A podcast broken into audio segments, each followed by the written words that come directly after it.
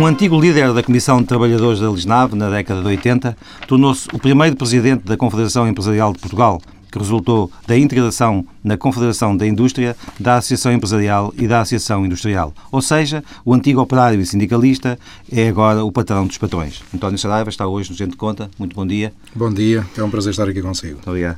Disse na semana passada que a economia uh, precisava de tratamento de choque e de um governo capaz de fazer Portugal mudar de vida. Concretamente estava a pensar em quê? Estava a pensar nas profundas reformas que até agora eh, os vários governos, não apenas este governo, na minha opinião, não tiveram a coragem de promover e, nestes últimos 10, 12 anos, deixaram que Portugal chegasse a uma situação quase insustentável que legitimou, gostemos ou não, da ajuda externa, mas que acabou por resultar na necessidade de ajuda externa porque a reforma da Justiça está por se fazer, a reforma da Administração Pública está por se fazer, o anterior governo iniciou, mas como sabemos não acabou, e este, sendo da mesma cor política, nem lhe pegou. Enfim, há um conjunto de reformas e a competitividade da economia portuguesa tem vindo, como sabemos, a deteriorar-se. Ainda, este, ainda a semana passada, mais uma vez, fomos desagradavelmente surpreendidos com o facto de cairmos três pontos eh, no ranking da competitividade internacional, mundial, aliás, e este é o estado desde, do, nosso, do nosso país. Vamos caindo na competitividade, as empresas vão ficando impossibilitadas de competir em igualdade de circunstâncias, já não diga melhores, porque isso acho que já hoje é impossível, a economia global, e numa economia global Portugal, como player, como jogador dessa economia global, não tem trunfos bastantes, como eu costumo caricaturar, tem apenas duques. Num jogo de cartas, estarmos só com duques é não termos possibilidade de ir a jogo tão pouco. E, é esta a caricatura que eu faço. E, e, por hoje, isso as reformas que se exigem. E hoje essas reformas têm que ir em que direções, ou têm que ir, de certeza, em muitas direções ao mesmo tempo, mas resumidamente, o que é que, o que, é que na sua opinião, se devia fazer? Desde logo, uma profunda reforma na justiça, porque sem justiça, sendo a justiça um dos pilares da democracia, se a justiça não funcionar, o pilar principal eh, pode ruir e, com isso, a própria democracia sofrer abalo. Eh, a educação. Nós temos um nível da qualificação eh, de, de, de, das competências e muito do nosso desemprego, lamentavelmente, são de baixas competências. Temos que qualificar mais e melhor os recursos humanos de um modo geral, porque a nova economia onde chegaremos, embora eh, há sempre exceções e algumas empresas já estão hoje na nova economia, mas a nova economia vai exigir qualificações profissionais. Novas oportunidades dizem alguma coisa? As novas oportunidades eh, dizem-me alguma coisa, obviamente, mas eh, não posso deixar de dar razão àqueles que, e neste caso o PSD, tem criticado as novas oportunidades porque as novas oportunidades, tendo na sua gênese uma, um bom princípio, eh, acabou por, eh, não vamos iludir as questões, ter também uma carga política de entregar certificados, independentemente da autoestima e independentemente da valorização, que é louvável, que isso levou, pelo, pelo que sabemos hoje, a cerca de 500 mil portugueses, pela autoestima, por, por, por, porque isso trouxe provocou, felicidade, mas ótimo. não verdadeira requalificação eh, Eu diria que trouxe felicidade, aumentou a autoestima, mas em termos de verdadeira qualificação, João Marcelino tem algumas dúvidas eh, e daí perceber que se peça hoje, eh, enfim, aquela auditoria mais do, do deve haver, como nós fazemos nas nossas empresas, quando tomamos iniciativas, depois há que ver o retorno do investimento. Hum. Sendo as novas oportunidades um investimento, está para se quantificar o verdadeiro retorno desse investimento, que eu gostaria que fosse positivo e que, através de enfim, de programas como estas novas oportunidades, pudéssemos elevar a qualificação, o saber eh, dos, do, do, enfim, dos nossos, dos nossos eh, cidadãos para termos um país mais preparado para essa nova economia quando, que se avizinha. Quando fala nisso da requalificação, também está a falar da requalificação ao nível das empresas, que, que as próprias empresas devem uh, dar Fala uma qualificação dos recursos humanos em geral. Não vamos uh, esconder, não vamos meter a cabeça na areia, porque eu sou um defensor do falar claro. O falar claro está agora muito na agenda, na fraseologia dos nossos políticos, mas João Marcelino já vem dizendo que é necessário falar claro desde maio do ano passado, quando apresentámos, quando a CIP apresentou um documento de, cujo título era Mudar de Vida, outro, outro, outra expressão que é hoje cara na sociedade portuguesa, falar claro é também detectarmos os nossos próprios problemas, as nossas próprias insuficiências. E aí não vamos camutear que as 360 mil empresas, que é a realidade empresarial portuguesa, como sabemos estará na ordem das 360 mil empresas, há muita gestão, há muitos gestores que eles próprios necessitam de requalificação, porque há aqui um déficit de qualificações profissionais, não apenas dos nossos trabalhadores, mas igualmente dos nossos gestores, dos nossos empresários, porque muitos uhum. deles foram self-made men, evoluíram na vida, eh, passaram de pedreiros, com o que isso tem de valioso e de mérito, como é evidente, eh, a gestores de empresas de materiais de construção, etc. Mas métodos de gestão e saber sabem da sua ciência, sabem do seu, do seu eh, métier, digamos assim, da sua atividade profissional, mas em termos de método de gestão temos aí um déficit que temos que colmatar. Mas eu há pouco interrompi, interrompi e o senhor tinha-me falado na justiça, tinha-me falado na educação e ia-me falar noutras vertentes em que é necessário uh, atuar para requalificar a nossa competitividade. Uh, ia, de certeza, também falar de fiscalidade. Uh, obviamente Gostaria o nosso modelo fiscal. Não, é, e, nesse, e obviamente falar, porque campo. nós, em termos fiscais, é isso que gera competitividade não só às empresas nacionais, mas se tivermos um modelo fiscal bem, eh, bem definido e previsível, porque um dos nossos dramas em termos fiscais é a imprevisibilidade fiscal.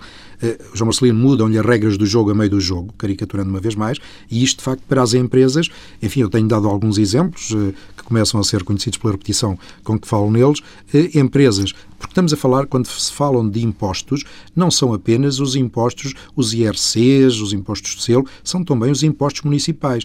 E os impostos municipais, tendo sido dado às câmaras a possibilidade de taxar de acordo com as suas necessidades, digamos assim, eh, enfim, depois há aqui um efeito perverso, abrindo um pequeno parênteses que fecha imediatamente, que são as empresas municipais e os déficits que as empresas municipais geram na nossa sociedade, há que pagar estas maldades e quem paga são as galinhas de ovos de ouro, chamadas empresas, que são chamadas a contribuir para estes déficits, alguns monstruosos, que se vão criando para, enfim, de, uh, elegantes uh, subversões do Tribunal de Contas, e isto tem que acabar, porque as empresas portuguesas estão, estão exauridas, já não conseguem, esta solução está saturada e o, o facto de se deixar os municípios eh, taxas diferenciadas leva a que internamente tenhamos, inclusivamente, fatores de competitividade diversos. Diverso, porque se o Porto eh, taxar diferentemente do que Lisboa ou Castelo Branco ou outro conselho qualquer... Mas isto também não é um bom instrumento de trabalho para que, digamos, que as empresas possam procurar locais no país fomentando o emprego uh, mais uh, melhor. Mas, mas isso, mas isso é uma, é uma discussão mais, mais ampla, porque para as empresas se para. Si não faz sentido, para si não faz sentido essa... Não, para mim não faz sentido, porque para as empresas se deslocalizarem dentro do território nacional, isso depois tem a ver com outros fatores que não estão igualmente cuidados, como é a mobilidade humana, porque quando obrigamos a, a população agregar-se a uma casa que comprou, que tem que pagar, enfim, isso depois mexe com a lei do arrendamento. Há aqui um, um edifício lógico. Está percebido, deixe-me deixe deixe outra vez recentrar o nosso, o nosso diálogo. Uh, o senhor tem-se falado muito na, na, na, na, taxa social única e, e uh, ouvi há pouco tempo que defendia uma redução de 10 pontos. O PST gostaria de fazer 8, mas Pedro Passos Coelho só se compromete com 4 nesta legislatura. Isso é suficiente? Isso tem algum, uh, alguma importância? Vai ter algum efeito na competitividade Eu, quando falei em 10, dei um exemplo. Dei um exemplo.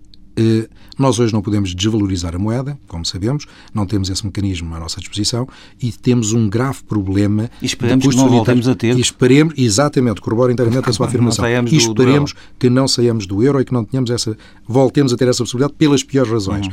Mas sendo certo que não podemos tê-la, eh, temos que reduzir os custos unitários de trabalho que enfim, são dados da União Europeia, os custos unitários de trabalho, vamos, vamos ser claros, eh, no período de 95 a 2010 subiram, em termos nominais, 50%. A média da União Europeia neste mesmo período foi 36%. Nós hoje temos, em termos de competitividade, pelos custos unitários de trabalho, eh, estamos prejudicados. Como é que reduzimos os custos unitários de trabalho? Podemos reduzi-lo pela TSU, podemos reduzi-lo, e isto têm sido exemplos eh, que eu tenho avançado, eh, enfim, eh, um, vamos, até podemos encontrar um mix, podemos, ia dizer, eh, pelo aumento das horas de trabalho, passarmos de 40 para 42 ou de 35 para 37. Recordo que o professor Daniel Bessa, este fim de semana no Expresso, vinha defender o aumento de duas horas semanais para compensar a taxa social única, não se mexia na taxa social única e bastaria aumentar uh, é em duas horas. Eu entendo que sim, que é uma boa proposta, porque temos que encontrar fórmulas de melhorarmos a nossa competitividade. Ia também falar no IRC ou não? Uh, ia falar no IRC, vamos lá ver, em termos de, do, dos impostos, entre, aquilo que está em causa, vamos situar-nos, o que está em causa é crescimento económico. E se nós não produzirmos... E, e logo a seguir o emprego. Exatamente, João. Uh, Crescimento económico. Só com crescimento económico é que nós podemos combater o elevado desemprego que conquistamos e que, lamentavelmente, vai subir. Não nos iludamos. O desemprego... Tem, tem, tem algum número para avançar? Uh, não tenho, não tenho. Acha que podemos chegar aos 15%? Uh, desejaria, receio, receio que lá possamos chegar, mas, sinceramente, não tenho um número, uhum. mas receio que, se nada fizermos, se não atalharmos caminho vamos seguramente chegar a números que nos vão surpreender. Mas, como dizia, nós, só com crescimento económico, é que invertemos esta situação. Como é que promovemos crescimento económico? Dando às empresas um ambiente económico favorável para elas desenvolverem a sua atividade. O mundo hoje, como já aqui hoje referimos, é global. A economia é global, mas as regras são desiguais. Eu hoje sou obrigado a concorrer em condições desiguais com a Ásia, com, enfim, eh, com, com, vários, com várias regiões, mas desde logo a Ásia, que não se cuidou, na minha opinião, a União Europeia não acautelou eh, a entrada da China na Organização Mundial de Comércio. Este efeito devastador que foi a entrada da China na Organização Mundial de Comércio provocou a países como Portugal, que lamentavelmente assentaram durante demasiado tempo o seu modelo de desenvolvimento em mão de obra barata, produtos pouco inovadores, eh, pouco tecnológicos, alterar o paradigma do nosso modelo de desenvolvimento vai demorar algum tempo. E a minha isso... pergunta eh, é esta. O senhor está otimista em relação a esse percurso que Portugal tem que fazer? Eu sou por natureza otimista, João Marcelino, e estou otimista, mas eh, estou simultaneamente realista. Eh, uma coisa é ser otimista e estar adormecido, porque acho, como otimista, que alguma coisa vai acontecer, ou por obra divina, ou porque me vai sair o euro milhões. Ou porque vamos ter, ou porque vamos ter bons governantes, também podia ser uma das hipóteses. Era aí que eu dizia, vamos chamar realistas, sendo provável que qualquer das coisas possa acontecer, ou um milagre, ou sair um euro milhões, em termos obviamente nacionais, em termos pessoais também seria muito bom, como é evidente, mas eh, vamos ser realistas, vamos trabalhar, vamos fazer nós por isso, porque uma certeza eu tenho, se eu trabalhar mais e melhor, posso inverter esta situação. Então, de uma forma realista, vamos alterar políticas, porque se não alterarmos políticas, se não fizermos reformas, se não desenharmos, se não perspectivarmos Portugal a prazo, coisa que até hoje, na minha opinião, uma vez mais, não tem sido feita, se não pensarmos Portugal 2030, o que é que vamos ser, como é o tal jogo da Plano globalização. estratégico para Portugal. Eh, exatamente, vamos pensar Portugal a prazo e vamos tomar hoje as medidas que são necessárias para lá chegarmos, porque planificar é atingir o menor desvio possível possível. Vamos tentar atingir o menor desvio Mas, possível. Mas, infelizmente, nesta conversa tenho que afunilar, afunilar no, no, curto prazo. O que é que acha do, das medidas previstas no memorando de entendimento com, com o Banco Central Europeu, a Comissão Europeia e o Fundo Monetário Internacional? A designada Troika. A Troika, exatamente. Eh, como eu disse no início da nossa conversa, João Marcelino, é uma foi uma inevitabilidade. Provavelmente, noutras condições, se tivéssemos chegado a esta necessidade de ajuda mais cedo ou em condições diferentes, provavelmente Devíamos ter tido o esclarecimento de chegar lá mais cedo? Deveríamos ter tido a lucidez de chegar lá mais cedo. E este, eh, enfim, pode-se acusar o Sr. Primeiro-Ministro José Sócrates de teimosia, de assim, persistência. Mas foi Provavelmente teve a sua eh, eu hoje tenho que constatar que sim, acho que foi teimoso, porque, mais uma vez, temos que ser realistas, porque nós não podemos perder utopia. Acho que também faz falta ao ser humano um pouco de utopia. Mas quando as verdades são tão óbvias, há que agir o mais rápido possível, porque muitas vezes a nossa teimosia, se é pessoal, eu pago os meus erros, tudo bem. Mas quando sou líder, são aqueles que eu lidero que são obrigados a pagar tão bem comigo os meus erros. E eu aí tenho responsabilidades acrescidas e não arrastar os outros comigo. Eh, eu, pessoalmente, tenho obrigações para comigo próprio. Quando tenho liderança, como é o caso do seu Primeiro-Ministro, deveria ter agido mais cedo e essa é a minha crítica. E que responsabilidade é que, é que, é também atribui às empresas, à, à, atividade bancária? Ou seja, este país não é demasiado uh, passivo em relação às decisões políticas? Uh, não pressiona também os agentes políticos tanto quanto devia? Por exemplo, e esse é um bom caso. Sr. Marcelino, eh, somos nós portugueses, talvez faça parte do nosso ADN, eh, somos um povo pacífico, individualista, eh, sebastianista, achamos sempre que virá um Dom Sebastião, venha ele num dia de nevoeiro ou não, salvar esta situação. E este individualismo, esta, dos vários déficits que eu verifico na sociedade portuguesa, um deles é de cidadania. Eu acho que temos um déficit de cidadania. Somos pouco participativos, somos pouco exigentes, eh, acomodamos nas nossas zonas de conforto, sejam elas quais forem, diferenciadas para cada um de nós, e esta zona de conforto em que cada um de nós se encontra hoje, cada um de nós portugueses, eh, sai-nos cara. Temos que ser mais exigentes. Mais os, agentes, os agentes económicos, neste caso concreto, deviam ter pressionado o poder político no sentido dessa intervenção, auxílio externo sim, à, à, à, economia portuguesa, ter sido mais cedo. Acho que deveriam ter feito mais pressão e mais cedo para exigir esta tomada de posição que, porque tardia, teve custos que todos vamos pagar e é hoje formatado uh, o modelo, o, o pacto que, que assinámos, o memorando de entendimento, com a Troika, tem uma, uma formatação que provavelmente era mais suave se o país tivesse chegado a ele noutras condições. É uma inevitabilidade, é o que é, não vamos chorar sobre o leite armado, vamos olhar para a frente. Muito resumidamente, o que é que acha do processo de privatizações que aí vem, na sequência até desse memorando? Eh, acho que, lamentavelmente, mais uma vez, o timing não é o correto. Nós, isto é, enfim, sabemos da vida, sabemos do bom senso, do nosso dia a dia. Vender eh, em momento de fraqueza leva a que o preço seja bom para quem compra, é sempre mau para quem vende. E por isso devemos fazer uma análise criteriosa, sendo certo que existe essa necessidade, mas devemos fazer uma análise criteriosa do que é que temos que alienar numa perspectiva de menos Estado e melhor Estado, nesta perspectiva, mas os timings são igualmente importantes, porque receio que possamos vender joias a preço de peixebeck. Independentemente do timing, eh, a privatização das águas de Portugal, o que é que pensa disso? Eh, seria uma joia, uma dessas joias ou não? Por assim. Uh, já não sei, não tenho sobre as águas de Portugal uma ideia formada. Uh, acho que a água uh, estar, eu diria de outra forma, tenho maus exemplos de uh, se atribuir a privados, neste caso, uh, alguma, alguma gestão da água. E há municípios uh, que, em que a água tem um valor caro demais, na minha perspectiva. Tenho, por isso, algum receio que a privatização de determinados setores possam exponenciar os custos de contexto que hoje já temos e, por isso, peço uma avaliação criteriosa, sendo certo que advogo menos Estado, melhor Estado.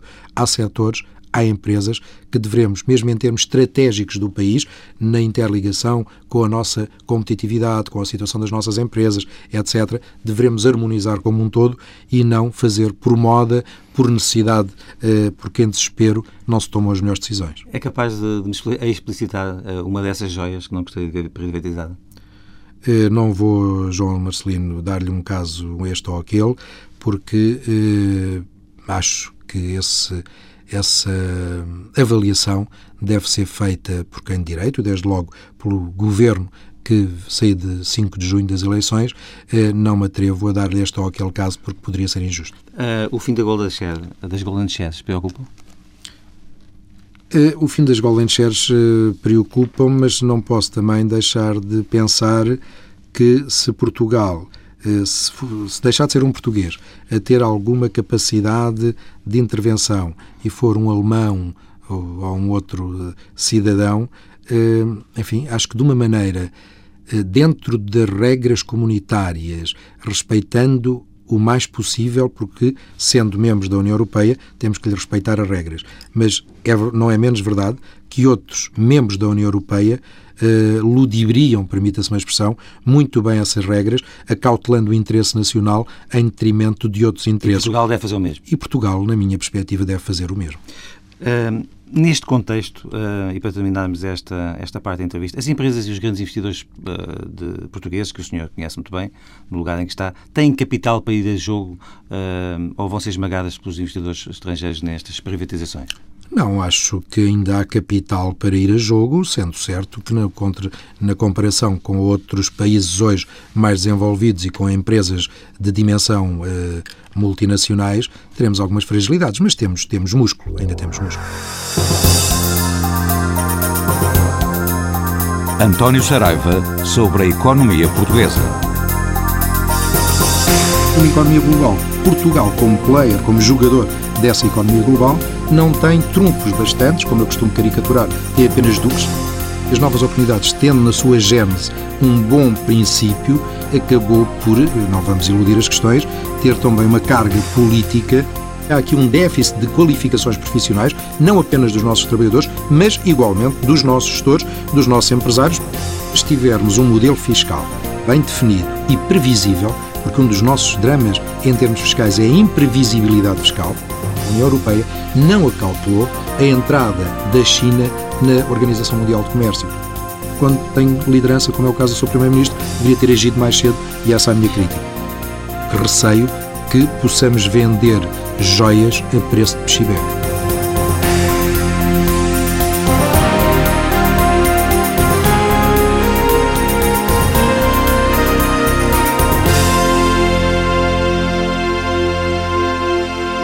Gostaria também de, eh, enfim, de abordar aqui eh, a realidade portuguesa numa perspectiva eh, mais política, também bem ligada ao mundo empresarial, e começava por esta pergunta. Para si há algum partido mais amigo dos investimentos e dos empresários? Não, João Marcelino, acho que, lamentavelmente, os políticos e a classe política há tempos esta parte que está um pouco divorciada do mundo empresarial. Não tenho, por isso, uma perspectiva de que seja melhor o partido A em detrimento do partido B. Eu não tenho, Acho no início que... desta entrevista, quando falava do, do, estado a que Portugal chegou, não me falou dos últimos seis anos, falou-me dos últimos dez ou doze. Uh, tem porque a ver com essa resposta. Mim, Portanto, porque tenho as suas mim... críticas envolvem todos os partidos que têm estado no poder em Portugal. A minha crítica envolve todos os partidos que têm estado no arco do poder em Portugal.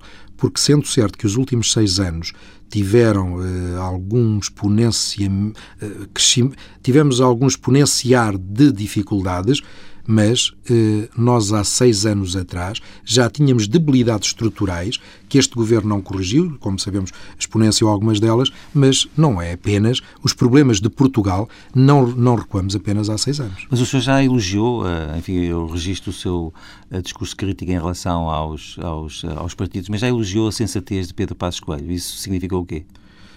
Significa que eh, nós, por vezes, eh, constatamos eh, agradavelmente uma ou outra tomada de posição mais corajosa, eh, que enfrentam até algumas das vacas sagradas da economia portuguesa, da sociedade portuguesa, porque quando se fala em eh, feriados, quando se fala Também em Constituição... Pôr, não quer pôr o nome a uma dessas vacas sagradas? Estou-lhe a pôr, a Constituição, por exemplo, uhum. é desde logo uma delas. Eh, quando se fala em alterar a Constituição, cai o Carmo e a Trindade como se a Constituição estivesse tão bem, tão bem, tão bem feita e os tempos não alteraram nada, a realidade não mudou e, por isso, a Constituição tem uma perfeita aderência à realidade hoje dos tempos. E Pedro Sempre... Passos Coelho tem sido o líder mais corajoso a falar na, das alterações não, que Portugal tem, eh, temos tem, tido, tem quer de, vamos reconhecer aí, algum equilíbrio. José Sócrates teve algumas atitudes corajosas, como observo que Pedro Passos Coelho, e por isso elogiei na questão dos feriados, é o exemplo uhum. que o João Marcelino está a apresentar, foi na questão dos feriados, eh, eu elogio aqueles que frontalmente advogam alterações porque eh, o mais fácil para não incomodar eh, status, lobbies, é não fazer. Aqueles que os enfrentam e que resolvem corajosamente alterar aquilo que provadamente está mal, eu tenho que elogiar, seja o Pedro Passos Coelho, José Sócrates ou Paulo Mas... Portas ou Jerónimo de Sousa, dá-me igual. Ou Francisco Louçã? Ou Francisco Louçã. Porque, tem, algum, tem algum candidato que gostaria que fosse Primeiro-Ministro destes eh, cinco principais que estão aí de jogo? Uh, não tenho, obviamente, como imagina, pessoalmente tenho as minhas preferências. Mas eu estou a perguntar, políticas. digamos, à, pessoa em que é o patrão de, dos patrões em Portugal. O patrão dos patrões, como, como uh, os jornalistas nos, nos, chamam o presidente da CIP. Uh, o presidente da CIP tem uma preferência que é o político que, nas atuais circunstâncias, nos dê provas de que lidera corretamente este país, é que é um verdadeiro timoneiro. E quem é ele? Uh, enfim, vamos ver. Uh, eu advogo que o próximo governo uh, deve ter um timoneiro, mas mais importante do que o timoneiro, sendo certo que o timoneiro é importante, a equipa porque uma pessoa sozinha, João Marcelino, não faz nada. Eu, enquanto líder da CIP, se não tivesse um quadro, eh, se não tivesse vice-presidentes que me apoiam e que fazem a sua cota parte do trabalho, a minha responsabilidade era seguramente muito maior e a qualidade do trabalho uh, seria bem mais fraca. Mas além, desse, além dessa equipa uh, e com base de sustentação, acha que chegamos à altura em que Portugal precisa de quase uma frente nacional que engloba, engloba os três partidos do arco da governação? Acho que Portugal precisa de um governo eh, com autoridade, com confiança, para levar a cabo as reformas e ultrapassar as dificuldades enormes que temos pela frente, deve ter uma base parlamentar de apoio muito sólida, de advogo. Dois terços ou basta uma maioria?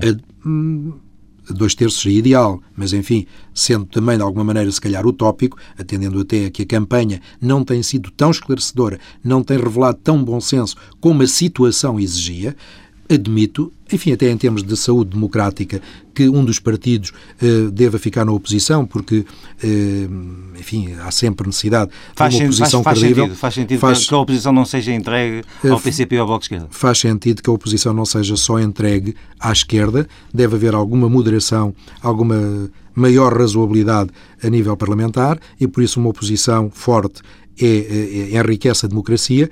Agora, sendo isto verdade, não é menos verdade que os desafios que temos pela frente exigem que o governo assente num quadro parlamentar sólido e num acordo parlamentar que suporte esse governo. Seja ele PSD, PP, PS, eh, PSD, PS, eh, PSD, PP, acho que já disse as três possibilidades.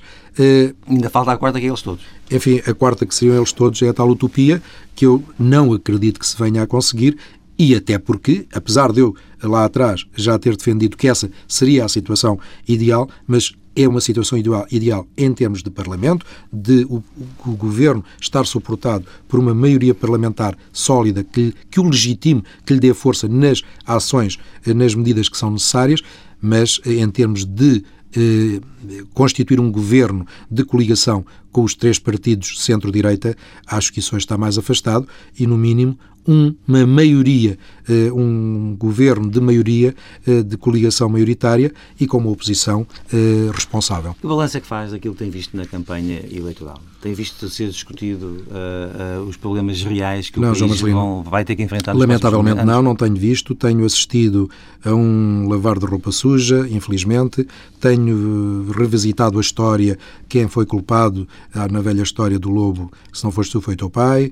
Enfim, acusações, acusações, crispação e olhar o futuro, apresentar propostas concretas, ações, políticas eh, públicas que se vão desenvolver, como é que vamos ultrapassar o problema, como é que vamos promover crescimento económico. Lamentavelmente, não tenho ouvido de nenhum partido concorrente às eleições. E acredita que essa discussão teria, eh, seria escutada uh, cá fora, que teria valimento em termos eleitorais? Acho que sim, João Marcelino, até porque... Acha que as pessoas estariam, estariam, estariam, estariam, disponíveis para, ter, para assistir a uma campanha mais séria? Acho que sim. Aliás, acho que todos os portugueses hoje exigem, uh, apesar do seu silêncio, porque se desse voz uh, aos, uh, aos portugueses, do modo geral, se fosse possível fazer um referendo do que é que gostariam os portugueses de ouvir dos partidos políticos concorrentes ao ato eleitoral, seria seguramente isso que se iria constatar, é que as pessoas estão cansadas desta, desta guerra eh, que é fraticida, eh, destes, destes ataques, deste, deste folclore, permita-se uma expressão, as pessoas querem soluções para os seus problemas, porque como eu já disse um dia, repito aqui, João Marcelino, eh, deixam-nos vender sonhos, tirem-nos do pesadelo. E é como é que nos vão tirar do pesadelo que as pessoas querem saber, porque já ninguém compra sonhos, já ninguém quer ouvir estes, estes mundos idílicos em que, nos têm, em que nos têm envolvido, porque as pessoas têm acordam dolorosamente e por isso aquilo que se exige aos nossos políticos é que falem verdade, falem com rigor e nos apresentem soluções para os nossos problemas. Nem todos fomos culpados dos problemas a que chegamos, mas eh, todos temos que contribuir para sair deles. António Saraiva sobre a atualidade política classe política, há tempos esta parte que está um pouco divorciada eh, do mundo empresarial. A minha crítica envolve todos os partidos que têm estado no arco do poder em Portugal. O presidente da CIP tem eh, uma preferência que é o político que, nas atuais circunstâncias, nos dê provas de que lidera corretamente este país.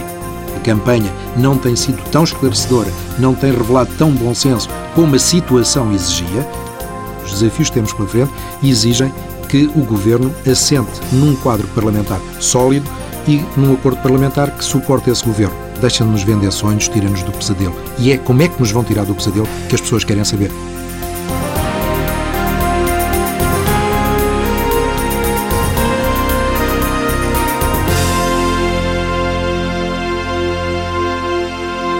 Punha-lhe agora também um espaço de entrevista um pouco mais, mais pessoal e falarmos um pouco de si. O senhor foi aprendiz de serralheiro mecânico nos estaleiros da Lesnave, esteve no planeamento de cargas e passou depois para estudos de mercado. Um, enfim, fez muita coisa na vida. Uh, foi dirigente sindical, julgo na UGT. Uh, como é que olha para este seu. E é claro que isso não se fez em dois anos ou três, estamos aqui a falar de 25 anos, mas como é que olha para este seu percurso pessoal e profissional? João Marcelino, Há cá falava dos self-mades, eu na altura não quis, não quis fazer a conversa para aqui. Teve vontade para me interromper. Teve vontade de dizer, o senhor não, o senhor não é um self-made man? Enfim, não sou eu a melhor pessoa por declaração de interesse, falo de mim próprio, por isso não serei a melhor pessoa para falar de mim próprio.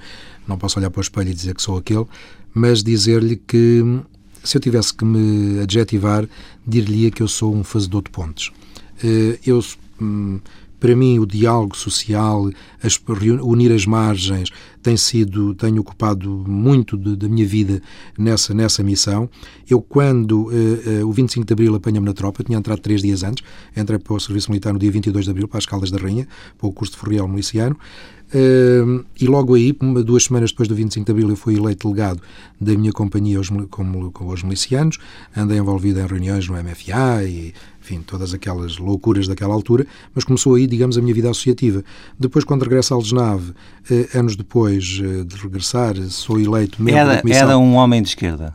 Eh, era um homem de centro-esquerda, era um homem de centro-esquerda, aliás, eh, é público. Eu cheguei a ser uh, candidato pelo Partido Socialista pelo Distrito de Setúbal, quando o, o Dr. Vitor Constâncio era secretário-geral do Partido Socialista, convidou-me nessa altura para ser candidato pelo Distrito de Setúbal e na altura aceitei uh, e foi aí uh, entre Chegou o Partido Socialista. Chegou cheguei, cheguei a ter cartão, cheguei a ter cartão do Partido Socialista, mas entretanto a vida e a qualidade da política em Portugal desiludiram-me e não deixando de participar, porque o tal grave problema de cidadania que lá atrás referia, que nós somos pouco participativos, não saímos da nossa zona de conforto, se alguma coisa me pode caracterizar é que eu recusei sempre ficar na zona de conforto e, apesar de crítico, eh, tentei sempre contribuir para as alterações em que acredito e, ou tentar eh, contribuir para, para, essas alterações, tenho participado ativamente, eh, enfim, enquanto eh, associativo eh, estive líder,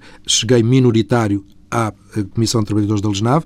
A comissão era composta por 11 elementos e nós, eh, sindicatos afetos ao GT, colocámos duas pessoas, eu e a Elisa Damião, na altura. Eh, a CGTP tinha nove elementos. Passado três anos, eu tinha seis e a minha oposição ficou com cinco. Fiz o primeiro contrato social deste país, porque hoje, quando se fala muito na Auto-Europa, recordo àqueles que nos estão a ouvir que o primeiro contrato social foi feito na Lesnave e foi isso que salvou a Lesnave na altura. E o contrato social foi o envolvimento dos trabalhadores da administração e do governo e fizemos o primeiro contrato social e salvámos a Lesnave. E desde aí, João Marcelino, que não tenho parado em termos associativos. Obviamente, quando saio da Comissão de Trabalhadores e quando largo, digamos, esta atividade mais política, eh, filo com alguma mágoa, porque a atividade política e a campanha que na altura... Já não é eh, militante do Partido Socialista? Já não sou militante do Partido Socialista. Na altura desiludi-me eh, com determinadas práticas e com algumas patifarias que na política, como eu costumo dizer, para nos mantermos na política, temos que, enfim, perdoem-me a expressão, mas temos que matar a mãe se for preciso. Eu recuso-me a matar a minha mãe, como é evidente, isto em termos, obviamente, de caricatura, eh, talvez até de um modo violenta, mas é preciso ter, ter estômago para engolir algumas coisas. O meu estômago é talvez mais sensível e desisti dessa atividade político-partidária, regressei ao meu posto de trabalho, fui o único sindicalista na Lesnave que regressou ao posto de trabalho. E abandonou as suas ideias daquela altura de centro-esquerda? Uh, eu, se, se, hoje, quiser, hoje lhe perguntasse como é que se define em termos políticos, como é que diria? Eu hoje, quando me interrogo, ou quando ouço discussões de direita e esquerda, interrogo-me o que é isso de ser hoje, em 2011, no mundo atual, na economia global, o que é ser de esquerda ou o que é ser de direita. É termos mais preocupações sociais ou menos preocupações sociais. Eu tenho muitas preocupações sociais, interesso-me pelo meu país, estou disponível, como sempre estive, para contribuir para a melhoria do meu país, para as desigualdades que a sociedade portuguesa, para o reequilíbrio das desigualdades, tenho preocupações sociais. Não sei se isso é ser de esquerda, se é ser de direita, ou se é ser católico ou, ou ateu, tenho preocupações sociais, quererei continuar a contribuir para os equilíbrios da sociedade portuguesa, para o seu crescimento, para uma vida melhor para todos nós, porque acho que uh, temos esse direito. A sua vida teve algum momento mais difícil? Teve, João Marcelino, eu estive, enquanto estive na Lesnave, eu casei muito cedo, casei com 21 anos, tive, dois, tive o meu primeiro filho com 23 e aos 25 a Lesnave deixou de me pagar salários, tive 4 anos sem salário, eh, enfim, o não ter salário era eu ganhava, imagino, 3 mil escudos na altura, moeda antiga, e a Lesnave dos 3 mil escudos que me devia pagar, pagava-me 100 escudos.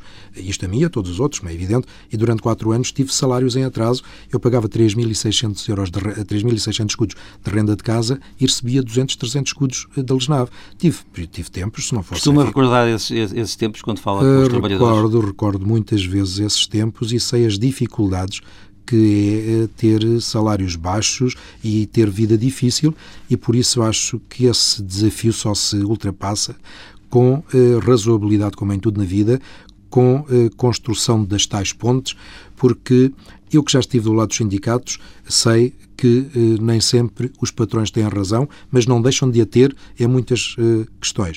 Hoje que estou no lado dos patrões, sei que os sindicatos nem sempre têm razão, mas têm razões em muitas das questões. Saber fazer o mix do que é razoabilidade e bom senso é um dos atributos dos seres humanos que eu acho que nunca se deve perder e daí os equilíbrios que são necessários. Não tem a ideia de que os sindicatos são um mundo anquilosado que uh, prejudica muito também o tecido uh, económico e empresarial português? Tenho ideia que, lamentavelmente, o tecido sindical não evoluiu como já deveria ter evoluído. O mundo hoje não tem nada a ver com a realidade que se vivia em 75 Mas evoluir nem sempre é fazer o seu percurso, ou seja, passar para o lado dos patrões. Não, mas eu passei para os lados dos patrões, João Marcelino, porque eu, entretanto, na minha ânsia de viver, eu comprei uma empresa, eu lancei um desafio enorme, que tive uma angústia terrível, que só com a minha mulher é que eu partilhei. Eu comprei uma empresa sem dinheiro, João Marcelino. Eu, quando me propus, quando, quando o Grupo Melo me anuncia que ia vender a empresa onde eu, porque eu, entretanto, saí da Lesnar, fui deslocado para, para a metalúrgica luso italiana e... Eh, quando, ao fim de 10 anos, já percebia um pouco do negócio, porque a Luso Italiana faz as torneiras Zenit, passa publicidade, eu já percebia de torneiras, o grupo chama-me, já estava administrador na altura, o grupo chama-me para dizer que vai vender a empresa. E eu resolvi comprar, fiz o MBO, eh, João Marcelino, e esse desafio... Foi o período mais difícil da sua vida? Foi um dos períodos mais difíceis da minha vida, foi ter comprado uma empresa sem ter condições para pagar, felizmente tenho-a vindo a pagar, porque o acordo que fiz foi pagar em 15 anos, tenho-a vindo a pagar, às vezes com língua de palmo, mas esse foi o grande desafio, mas ou transformar-me... Uh, por auto, por auto motivo, por, enfim, por modo próprio, em patrão, sei hoje o que é estar dos dois lados da barricada e das verdades que, umas e, que uma e outra parte têm, e é por isso que eu sou um acérrimo defensor do diálogo social, porque acho que em diálogo tudo é possível, em diálogo social podemos mudar muito daquilo que está mal na sociedade portuguesa. Há pouco falávamos da, da, da, necessidade também de, de, alguma requalificação no tecido empresarial e de gestores que temos em Portugal. Como é que classifica essa parte da sociedade portuguesa? Nós temos, com certeza, eh, também bons empresários, mas de uma, de uma forma geral, como é que podemos classificar o nosso tecido empresarial? Temos excelentes empresários, temos dinâmicos empresários, temos gente eh, com iniciativa, com rasgo. Nas novas gerações mas também? Em termos, nas novas gerações. Eh, nas novas gerações. Agora, como eu lhe disse, João Marcelino, nós temos 360, lá do censo, 360 mil empresas, 80% têm menos de 10 trabalhadores. Esta é a realidade empresarial portuguesa.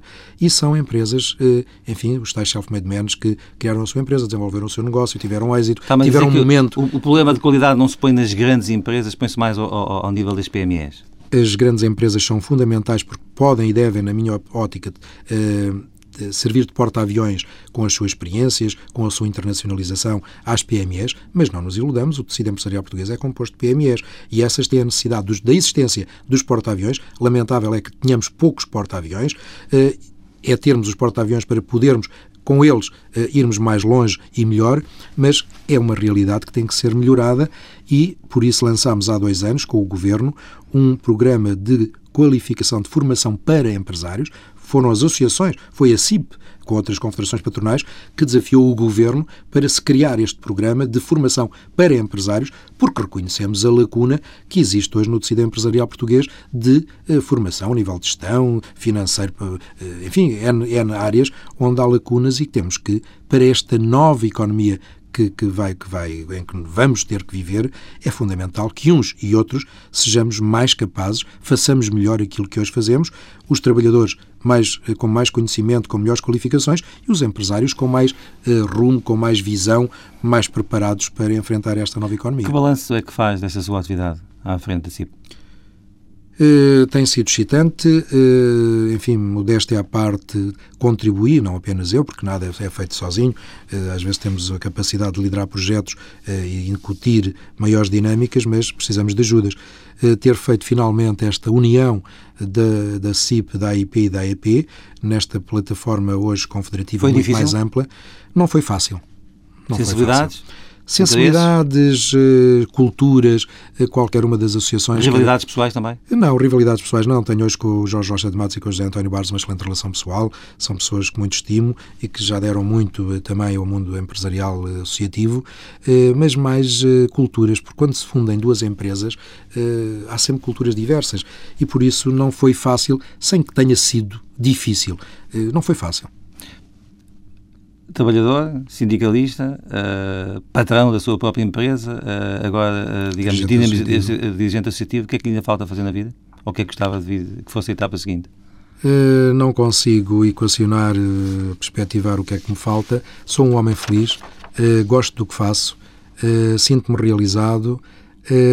enfim, se tivesse que pedir alguma coisa, era continuar como até agora, a olhar para trás e a sentir-me orgulhoso do que fiz, que os anos em que ainda, espero eu, vou fazer, vou contribuir alguma coisa, que no final da etapa eh, possa igualmente continuar a olhar para trás e sentir-me quer realizado, quer orgulhoso daquilo que fiz e que ajudei a fazer. António Saraiva sobre o seu percurso pessoal. Se eu tivesse que me adjetivar, dir-lhe que eu sou um fazedor de pontes. Cheguei a ter cartão do Partido Socialista, mas entretanto a vida e a qualidade da política em Portugal desiludiram-me. Se alguma coisa me pode caracterizar é que eu recusei sempre ficar na zona de conforto. Durante quatro anos tive salários em atraso.